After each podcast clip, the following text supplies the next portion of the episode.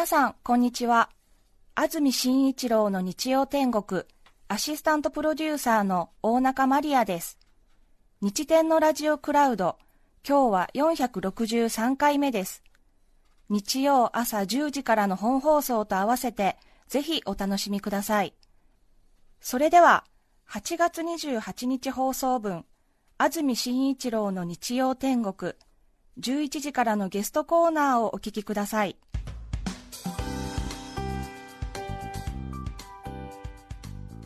今日のゲストです。換気扇マニア村上純一さんです。おはようございます。おはようございます。よろしくお願いします。よろしくお願いします。昨年の2月にご出演いただいて以来1年半ぶりということになります。村上純一さん1985年昭和60年生まれ31歳。大阪府堺市のご出身です。2歳で換気扇に興味を持ち始め5歳から自分で換気扇を買い始めます本業は鍼灸師で村上鍼灸院を経営する傍ら換気扇に関するブログを開設。日々換気扇情報を更新していらっしゃいます、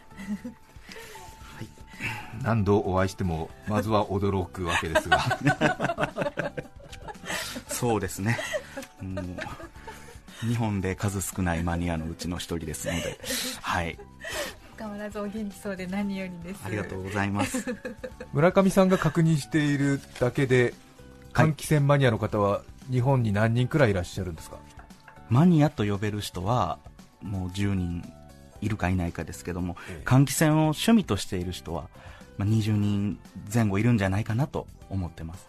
換気扇を趣味と考えている人は20人前後いる、あのレトロマニア、いわゆるレトロ家電を集めている人で、一部分として換気扇を集めているという人もいたり、僕みたいに換気扇を専門で集めている人っていう、い。ろんなジャンルがあるんですけれども、はい。換気扇マニアっていう、もう純粋なマニアは本当に数少ない、そんな感じです。やっぱり昔の懐かしい家電が好きな人とか、はい。台所にあるものが好きな人とか、はい。こういろいろやっぱりそうですね。カテ。ゴリーがある中で、はい。そうですか。増えてる傾向はありますか？換気扇好きの方は。ちょっと増えたかなっていうところですけれども ええ、その、まあ、僕はマニアとは認めない。まだ ね。まだそうですか。でもこう好きな人が広がってる裾野が広がる感じはうう嬉しいんですか？そうでもないですか、うん、もうこれ以上増えてほしくない。あない。もう本物ですね、うん。あの別に換気扇好きのあれですね裾野が広がるとかそういうことは全く興味ないですよね。ちょっとやりにくくなってくるんで、そうですよね。もうニッチなところでも収まっておきたい感じがあって。で。すね。自分が好きっていうそうそう。それだけですよね。そうです。そうです 2歳から換気扇に興味を持ち始めるということですからね、2歳って本当に。最ちょっとね。やっぱり羽みたいな動くものに興味があったんでしょうね。そうですね、もともとプロペラから入っていって、で扇風機とか、はい。えー船のスクリューとか、ええ。ー例えば風車とか、まあああいったものに行かずに換気扇へもう徐々にシフトしてしまったっていう。そうですよね飛行機とかねヘリコプターだとちょっとかっこいいんですけれども、えすごいキワキワゾーンに行ったっていうのが、飛行機とかヘリコプターとかは分かりますよね、はい、はい、あとこうプロペラ的なもの。そうそうそうそう。それがちょっと換気扇に行っただけなんですよね、そうなんです。よええ。年中会えるじゃないですか。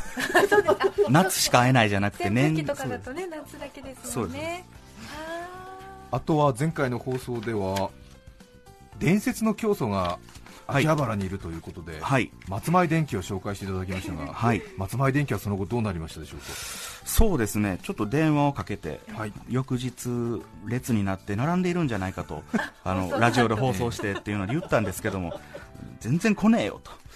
そんなことねえよってねもうそんなこと言われましたけれども、はいただ僕のブログを見たというあの、はい。お客さんがいらっしゃるみたいで、ええ。なんかそれで来店があったからちょっと喜んでおられたんですけど。そうですか。はい、そうみたいです。今ちょっとまだやっぱりちょあまり経営はよろしくないみたいなんですけれども、松前電機は秋葉原で換気扇が90%以上品揃えてる電気屋さん、うん面白いですよね。換気扇9割店の前の方になんか池とかの水中ポンプみたいなのを置いてる。でもやっぱりタービンなんで回るもんなんですよね、え。まあ、そういったものを置いているお店で今ちょっと半分間貸しをして換気扇ショップが奥に引っ込んで手前の方は携帯の修理屋さんになってるっていう噂を聞くんで後で確かめに行くんですけれども。そうなんです心配ですね、ちょっとね、不動産収入に頼っちゃって、そうなんですよ。ええ。でも松前電機のご主人は、はい。多分日本で一番換気扇に詳しいです。詳しい、はい。しかも好きじゃなくて仕事で詳しい、う売り売り主側として詳しい。えその知識はすごいです。えですよね、村上さんは別に売るためじゃなくて好きだから詳しい好きだから詳しいそう。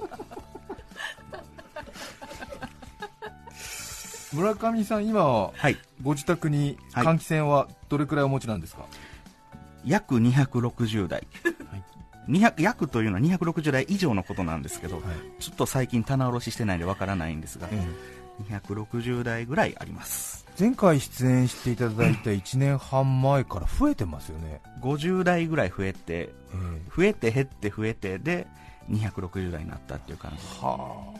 どこに置いてあるんですか？自宅の2階。2階。を、まあ、一つの倉庫のようになってるんですけれども、もう日差しが強い部屋なので、えこの段ボール箱に入れてす包んで置いてあるんですがそのテープがこう暑さではい。湧いてしまう、ねちゃねちゃになってしまったり変質したりとか、ええ。ーそういったことが起こるのでちょっとエアコンをつけて暑さをしのいでっていうちょっと温度管理も大変なんですけれども、えもうあれですね。換気扇としての工業製品の立場ないですよね。自分は換気するための道具なのにエアコンに守ってもらっちゃってるみたいな。なんか爬虫類飼ってるみたいな感じなんですけどさて今日は村上純一さんに2回目ということですがこのテーマでお話しいただきます。さらに上行く換気扇マニアの世界まずは一気に紹介します。さらに上行く換気扇マニアの世界その1換気扇の紐。その2紐を引っ張る引き玉。その3危機換気扇リターンズ。以上の3つです。前回は換気扇のそれぞれのメーカーの特徴や機器換気扇 音の特徴などを教えていただきましたがその時に換気扇のついているスイッチの紐でもかなり知識があるぞということではい。紐換気扇の紐。はい。これも相当あれですか？知識はお持ちなんですね前回の放送の時にですね、まあ、紐の引き玉っていう部分ね、ええ。換気扇の紐の先っぽにある握るところですけれども、そこの引き玉の部分で30分は話せると豪語してましたので、まあ、ちょっとその紐と、まあ、あの引き玉っていうのの話をしようかなと思ってます、今はレンジフード型ってねキッチンとかだとレンジフード型のシロッコファンタイプっていうのが増えてきてまして、ボタンをパチッと入れることで。え。で、まあ、スイッチがオンオフされると、はい。まあ、扇風機のスイッチのようなもんですね、あのはい。3段階とかねそういったのが主流なんですけども、でまあ、昔からある紐型の紐スイッチ型っていうのの換気扇は減ってきているんです、この換気扇の紐っていうのが一番語る上でかなり大事な要素を含んでますので、はい。紐からお話をしてぜひいきます。お願いします。はい。そうですね、まあ、基本的な話で、はい。えーまあ、スイッチをオンオフさせるための紐。はいっていうことと、えー機能を例えば風量強そうですね。そして弱。はい。で羽を逆転させる吸気はとか、まあ、いろんな機能をえー司る紐なんですけれども、メーカーでいうと御三家メーカーと前に話しまして、えー御三家っていうのは、えー三菱、ええ。ーナショナル松下電器ですね、で、えー東芝。これが日本の、まあ、換気扇をたくさん出荷しているメーカーなんですけども、えでそのメーカーによってでももう紐の位置が違うと。ああそうですか。御三家メーカー聞きましたね、はい。私もあの話聞いてからちょっと見るようになって、はい。音の静かな松下モデルチェンジをしない東芝それからえ力強いけどちょっと音に特徴のある三菱っていう、間違いないですか？そうですね。はい。ありがとうございます。1年半ぶりの。ありがとう。で紐でもわかる。そうですねまず御三家メーカーの三菱東芝っていうのは紐の位置が左側についてます。正面向かった左についていて松下電器は右側についてます。は一部の機種はちょっと違うんですけれども、えあのほとんどがそういった形。へえ。じゃあパッと見ただけですぐわかりますね、そうです。紐の位置。わかります。え例えば街を歩いていて換気扇は壁についてるんだけどその下に窓があると。えはいでも何の機種か分からん時に右か左かっていうのが引き玉がガラス窓に透けてる場合があるんですよ、はい。その時にあこれはこっちやなとか。もうすりガラス越しに分かる。すりガラス越しに。でそれこそ後で出てきますけども引き玉の形であこれはこの年代のこの機種だなっていうのが ほぼ特定できるっていう。三菱東芝は紐が向かって左松下が右。右です分かれた理由は何なんでしょうか、まああの大昔はね、うん最初のもう黎明期ですね。昭和の30年代はもう左側っていうのが主流だったんですけども、高度成長とともにえ。位置づけが変わってい変わっったてきて、うん。なんとなく日本人右利きが多いんで右側についてる方が、うん。なんか直線的に引っ張れそうな感じがするんですけど、ね、そうですね。なので、まあ、それかメーカー同士の維持なのか、あですね。うん、特に対極なのが松下と、えー三菱が、まあ、一番もう二大巨頭みたいな感じなので、それでもう完全なる回転方向も、えー三菱の場合は時計回り。紐が反対側、えー右側の松下系は反時計回りで羽が回ったり。じゃああえてもうあれですね。え1メーカーと2メーカーなんで真逆真逆にしてみてそう。ですね。そのもう維持なのか、うん。それともデザイン関係の特許があってそうせざるを得なかったのか。うん。逆に何も考えてなかったそうしてたのかもしれないんですけど。そうですよね、そっか右松下左東芝三菱みたいな。いやいいですね。なんか右大臣左大臣みたいな感じで、ええこっち側の場合は松下になりますねみたいな。こっち三菱になりますみたいな。ですねみたいな。すごい。世界を代表する日本の電機メーカーが右と左だけで分かれてるって。まあ、すっごいこうメーカーも気づいてないかもしれませんけどね。ええですよね、ん。でかものすごい気づいてるからねそう。もうこれががもう絶対維持なんだと。絶対絶対無理みたいな。決まってるですよね。そうこれ以外ない。これ以外ないから絶対ダメ。そうそうそうそう。さて紐に続いて2つ目は今度はい。引き玉ですが、はい。引き玉という言葉自体も初めて前回聞いたんですが、紐の先端についている、はい。そのうまくこ握り玉というかね、握る部分蛍光灯とかのね、はい。ありますけれども、はい。い、ろんな種類がありましてう、はい。これも歴史を語る上ではもう外せないアイテムなんですけども、え40年くらい前の引き玉っていうのはものすごい景気が良かった時代なので、いろんなデザインが換気扇にあったんです。それで例えばお座敷であるとか応接間であるとかそういったこう当時の豪華な絢爛な空間にこう取り付けるときにはやっぱり引きひだ引き玉もこだわってるみたいでこういう安物チックな台所で使うようなやつではなくてクリスタルとかこう クリスタルイミテーションダイヤみたいなねあ。のそんなのを模したものとかいろんな派手なものがあったんですけれどもでも基本的にはあんまりえ。もう実用重視といいますかええ。はいそんな風に変わってきています。はあ。変わった引き玉日立のものが面白いってあ聞いたんですが。はい。日立のね引き玉ってす、あのこれが、まあ、今スタジオにねこう引き玉コレクションを持ってきているんですけどもはえーその今日立の分はええ。今から50年以上前からはい。いまだにずーっと同じデザインで。同じ形。はい。あら。色は若干の違いがあって年代によって茶色だったりうん。ブラックだったり、で白だったりグレーだったりっていうのがあるんですけれども、釣り鐘型みたいな感じですね。そうですね。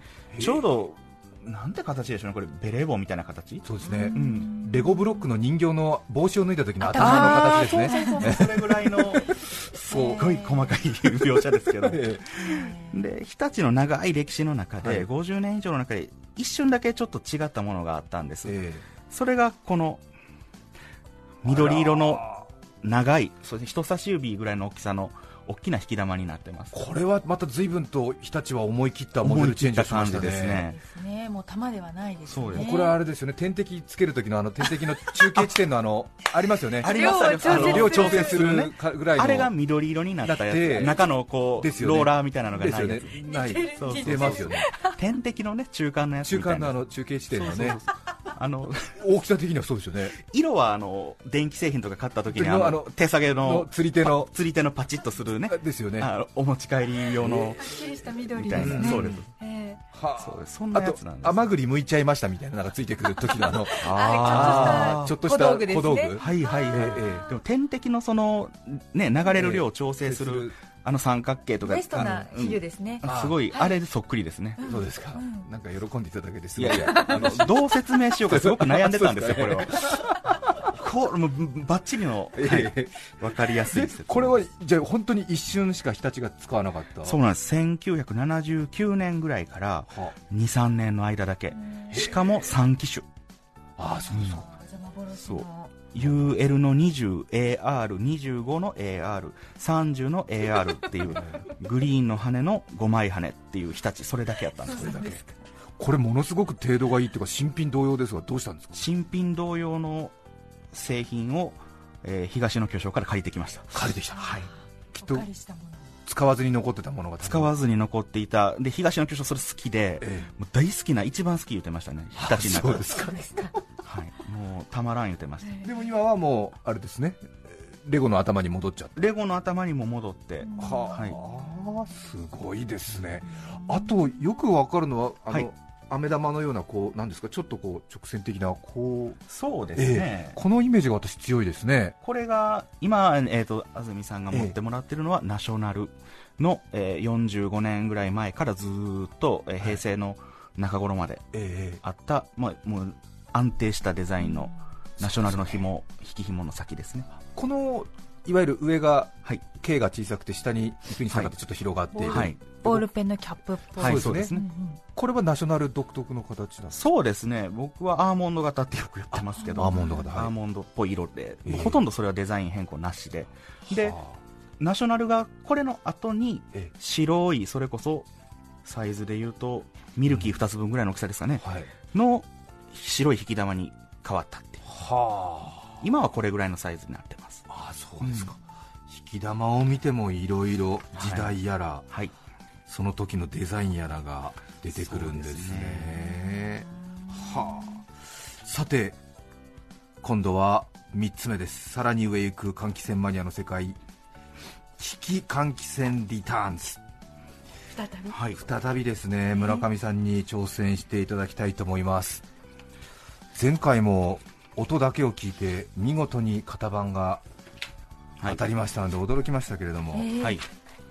前回に引き続きまして出題者は東の巨匠ですね。おはようございます。よろしくお願いしよろします。くお願いします。ようこそありがとうございます。村上さん紹介をお願いできますか、はい、えー東の巨匠原田さんは普段は新宿の中華料理店ヒロのオーナーシェフであられます。現在40歳、えー国内製品に飽き足らず香港台湾などの海外製品に非常に、えー強い方です。えー現在所有されている換気扇は341台、えーおそらく所有台数は日本一と、はい、確認できる数の中では、はい、言われてます。西の巨匠そして東の巨匠と呼ばれていますけれども出題者はでは原田さんにお願いしたいと思います。ちょうど今村上さんの後ろにテーブルがありまして今日は5台お持ちいただいたんでしょうかね。そうですね。えーと、前回ちょっと負けてしまったので、今回は、えー村上さんが生まれる前の機種を中心に、ちょっとチョイスしてみました。ですか。村上さん振り返らないようにはいおわかりました。はい。さあそれでは村上さんに危機換気扇、はい。再び挑戦していただきます、はい。では原田さんお願いします。はい。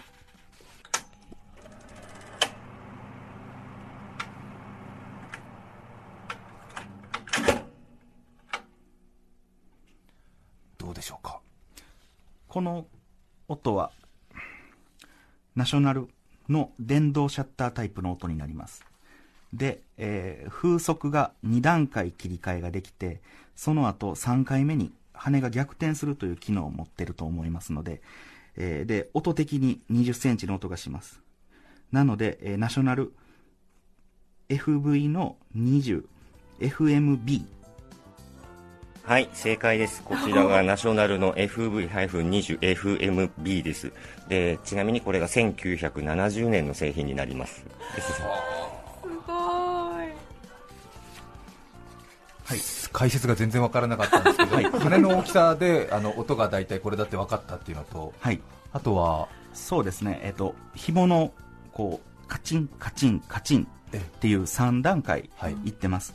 1回目が強、はい。2回目が弱の風量で、はあ。3回目は羽が逆転します、はあ。吸気に切り替わります、はそれと開く際に電動シャッターっていうやつなので、えー電気式仕掛けのシャッターが開くとはいう音なのでガラガラガラガラっていう音でええ。それで音があ電動シャッターイコールナショナルみたいな。そうでしたかね、あとその型番っていうのは暗記するんですか？なんか意味があるんですか？鍼灸師なんで鍼灸のツボを覚えるようなもんなんですけれども。なるほど、はい。もうそれはもう固有名詞として覚える。固有名詞として。覚えるという、ああそうですか。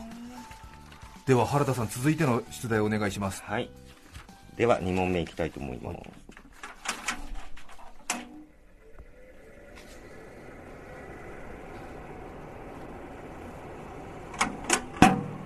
はい。これ三菱の V の 20X の、これ3種類種類があるんで、1か2か3のいずれか。はい、正解です。三菱 V の -20X です。はい。こちらが1985年製になってます。1か2か3というのは？1か2か3は開発番号なので、えまあ、厳密に言うと X3 ですね、85年だったら。はあ、茶色いはい木目調の換気扇なんですね、あ、じゃあ、えっ、と、型番改めます。え V の 20X3 の M、木目です。はい。木目で M ですね、はい M です。そこはなんかわかりました、ね。ドンピシャです。へえこれがいわゆる三菱の質実剛健なファンの動きというものですそうですね。これは台所用ではなくって、もうあの、お座敷とか、はあ。んまり人が、ああ、の、んたくさん出入りしない空間って言いますか、はあ。で静かな音がしますので、回ってても目立たない。さて最後の問題では原田さんお願いします、はい。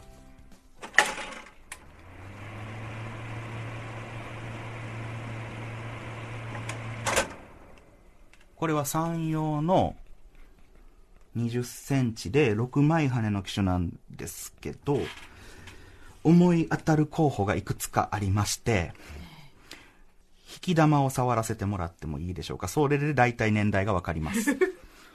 では後ろ手に引き玉を触ってみてくださいえーっとね、これだったら、1980年以降、平成までの引き玉になりますので、えー機種が、え2台ぐらいに絞り込めます。はい2つ候補があって、えー EK の 20GX。プロペラがブルーで真ん中が白いスピンナーであれば、えー EK の 20GX。で、もう一つの候補が EK の F20A。えーファンの色はみ、えー緑色。で、上の部分に、えー化粧枠の上の部分にフードがついてます。いずれかですが、どちらでしょうか？正解は山陽の方です。えー、型番が EK の F20A、1983年製です。ありがとうございます。うんももうフー。ド付きの方ですね、私もでも6枚羽の音はなんとなく分かるようになってきましえー、た、本当ですか？ええ。ちょっと繊細なあれですよね。繊細な。あのパパパパパっていうのをドゥルスユーっていう感じの風切り音です。風切り音ですか、あ私もちょっと6枚羽の音ぐらいは。いけちゃう原田さんが頭を抱えておいでです。今回も正解しちゃいましたね。そうですね。もうね東の巨匠っていうよりももうええ合わせ馬的な存在になってる。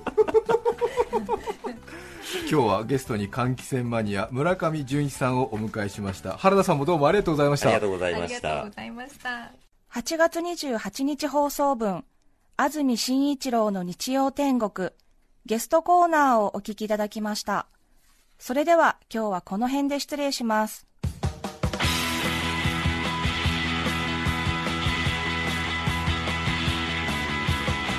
安住紳一郎の日曜天国。雨にも負けず風にも負けず雨の日も風の日も靴の日も。お聞きの放送は TBS ラジオ954905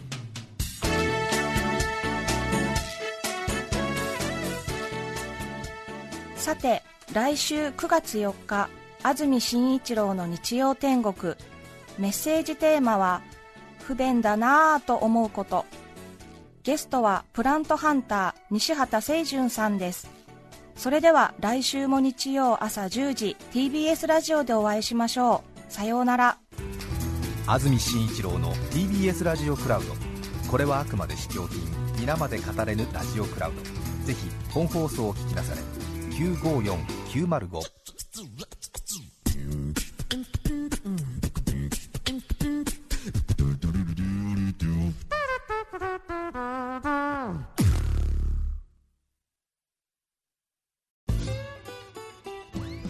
パンサー向かいのフラット。木曜日のパートナーを担当する横澤夏子です。